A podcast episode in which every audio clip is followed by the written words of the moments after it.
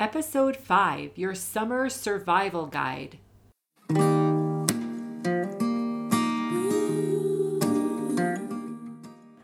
Welcome to the Thriving on Purpose podcast, where you'll learn how to take steps to create a life that you love and enjoy.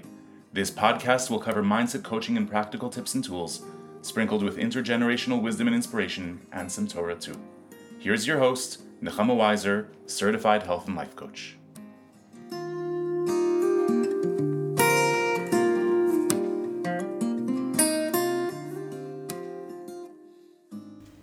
Wanted to start off this episode by addressing the fact that this episode is mostly geared towards moms who are home for the summer. My intention is that this podcast uh, be relevant for married women, for single women, and even for men. But there are certain podcasts that are going to be geared towards moms specifically as I share some of my personal experience. And I just want to address that sensitivity and let you know that even if this particular episode is not relevant to you, if this is not relevant to your stage of life, there will be many other episodes that will be relevant. So hold on there, and I hope you too have a wonderful, wonderful summer. Shalom, and welcome to this summer edition of your personal summer survival guide. So, I actually wrote a post about this, uh, but I felt that it was worthy of the podcast. We're still in the thick of the summer, and I think that our focus is really on how do we not only survive, but how do we thrive through this summer? And I think that that really requires intentionality. It's not going to just happen. We're not going to just thrive through the summer by chance. It really requires thinking in advance. And I wanted to give you 10 tips on how you can thrive through the summer and arrive at the end of the summer, the beginning of the school year, feeling refreshed and rejuvenated and just excited to get back to your routines, your schedules, and your daily habits. So, here are some tips to help you thrive through the summer. Number one, we talked about this in our last podcast the importance of flexibility, okay? Routines and schedules govern the year, but during the summer, it's really important to be flexible. Um, and this is the time for spontaneity and less structure. So, not only is it important to be flexible, but I encourage you to enjoy the more relaxed schedule and the fluidity that comes along with it. I know that I'm a really structured person, um, and flexibility and fluidity sometimes feels very uncomfortable for me.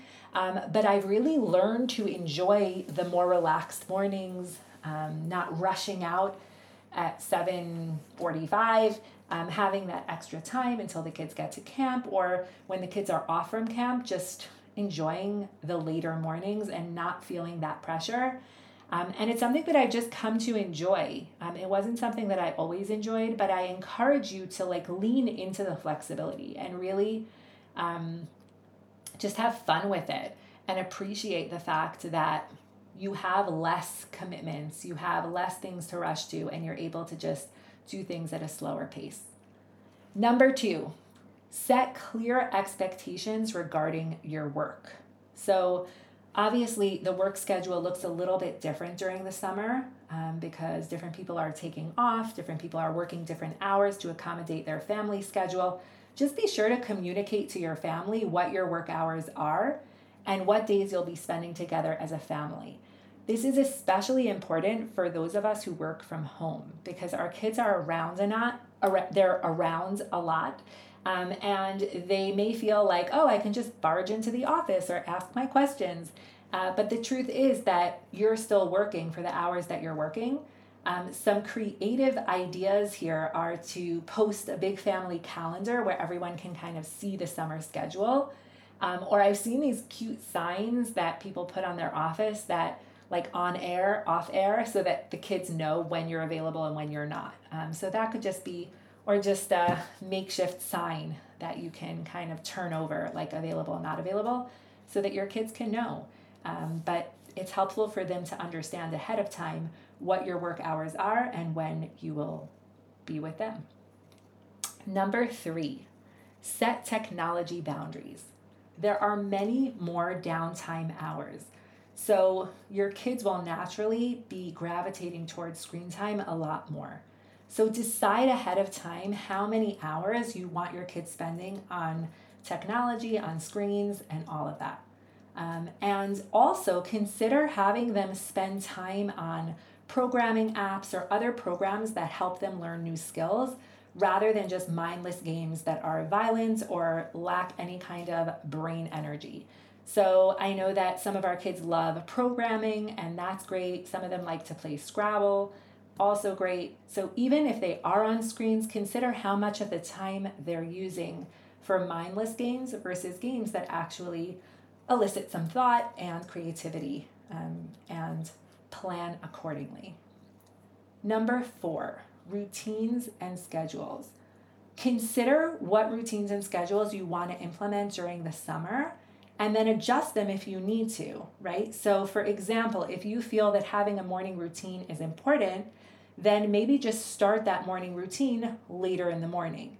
But include the same things, right? If you want to have breakfast and prayer and a little cleanup um, and whatever it is, just think about what is necessary in the summer and how you can modify it to make it work. Number five, alone time.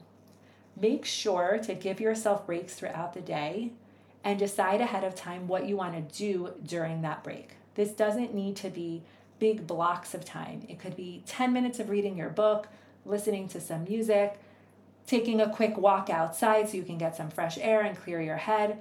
And this will enable you to show up more patient, more calm, more relaxed. Okay? It isn't selfish, it's essential. So try to take your break before you lose it rather than after you lose it. Consider it a form of self care and also caring for your kids. If you do have a situation where you maybe missed that break and you did lose it, then just analyze what happened. Like, say, when did I need to take a break? Notice when it was too much and you just broke, or let it all out, right? So it's helpful even then to drop the judgment and just get really curious about what needs you didn't meet for yourself that led to your um, getting super angry or super frustrated. Number six, prep healthy snacks that are easy to grab. The kids are home more, you're home more, so be sure to stock your fridge and pantry with lots of healthy and easy to grab snacks so that you don't keep hearing, I'm hungry, I'm hungry, I'm hungry. Um, some great snacks to have around cheese sticks, cottage cheese, hard boiled eggs. You can peel them in advance. Fruit, you can prep some of the fruit like melon or grapes so they're easy to grab. Veggie sticks, yogurts, applesauce packets, nuts, crackers and hummus, banana and peanut butter. Um, my kids love shakes and frozen yogurt. Those are also great options for when it's hot out. Um, so stock your freezer with lots of frozen fruit um, and show your kids where the snacks are ahead of time so that they can easily access them without your help. This isn't so relevant for very young kids, but for kids that are a little bit older, keep them in a part of the fridge that is visible so when they open the fridge, they can see it. Um, and show them, just give them kind of a tour and let them know what they're able to take, what's available for them, so that they can be independent and help themselves. Number seven, get outside. And I mean you and I mean your kids. This will help everyone get some vitamin D, enjoy nature, let out some of their energy. And if it's too hot, then just plan to go out earlier in the morning or later in the afternoon. But get out. You can do scavenger hunts, ride bikes, take photos, or even enjoy a picnic in the park. Or just play a simple I Spy game, which kids love as well. Number eight, get everyone involved with housework when kids are home more, there is more of a mess. So, getting everyone involved in the cleanup is really essential so that it doesn't all fall on you and you don't burn and you don't burn out. So, create a chore chart, set a timer at the end of every day where everyone cleans up or just assign jobs to each family member, whatever works for you, whatever system works best, but don't do it alone because teamwork is the dream work. And if you set a timer for 10 minutes at the end of the day, cumulatively, you're getting in a nice chunk of help there where everyone's working together to clean up a common area that everyone was involved in messing up as well. Number nine, prioritize date night. So during this period of time when kids are home way more than usual, it's really important to ensure that you prioritize getting out with your significant other. So it's really not optional. Like, I want you to consider it like oxygen that is essential for your survi- survival um, and your thriving, and really make sure that it happens. So, be sure to book babysitters ahead of time um, since many of the teenagers have plans during the summer and if you can't have if you can't find a babysitter then have a date night inside like don't don't give up on it set set the atmosphere prepare a delicious meal enjoy each other's company but really prioritize this because it is so important um, because you're a team and you're getting through uh, what some would perceive as a challenging time, and it's very important for you to have that opportunity to connect. And finally, number 10, be realistic. Summer vacation is about eight weeks. It's to have its ups, it's to have its downs, but it's a finite amount of time. And before you know it, the kids will return to school and your routines and schedules will be back on track. So, as our dental hygienist uh, humorously says, summer vacation was a tremendous success. I didn't kill a single one of my kids.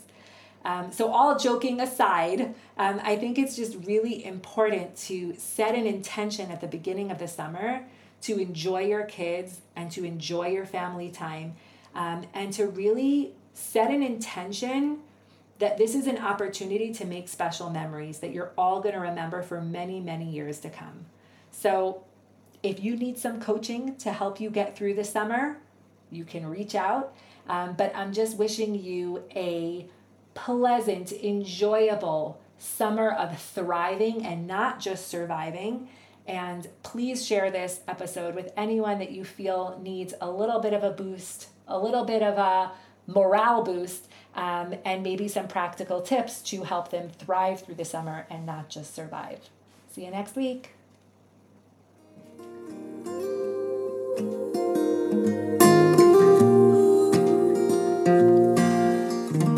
Thank you for listening to Thriving on Purpose with Nechama Weiser. If this episode piqued your interest or inspired you, and you're looking for a health and life coach who can help you uplevel your life, then reach out today. Visit nechamaweisercoaching.com for details.